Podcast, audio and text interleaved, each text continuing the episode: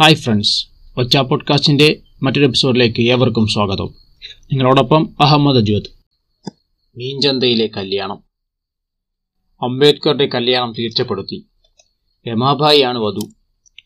Railway കോളനിയിൽ താമസിക്കുന്ന സാധുവായ ചുമട്ടുകാരന്റെ മകൾ. താഴ്ന്ന ജാതിയിൽ ജനിച്ച ആളാണല്ലോ അംബേദ്കർ.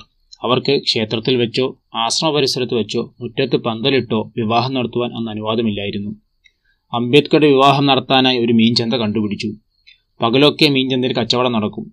അതുകൊണ്ട് രാത്രിയിൽ അവിടെ വെച്ച് വിവാഹം നടത്തുവാൻ ബന്ധുക്കൾ തീരുമാനിച്ചു.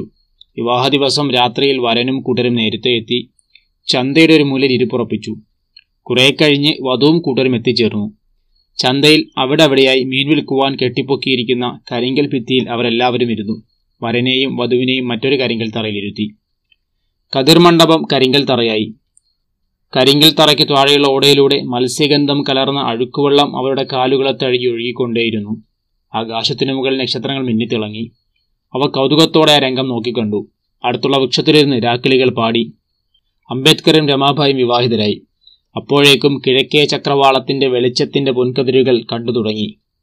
ദൂരെ നിന്നും വളരെ ഉച്ചത്തിലുള്ള വർത്തമാനം കേൾക്കുന്നുണ്ട്. മുക്കുവ സ്ത്രീകളാണ്. രാവിലെ വിൽക്കുവാനുള്ള മീനുമായി അവർ എത്തിക്കഴിഞ്ഞിരിക്കുന്നു. അപ്പോഴേക്കും വിവാഹത്തിനെത്തിയവർ ഒന്നൊന്നായി സ്ഥലം വിട്ടു തുടങ്ങി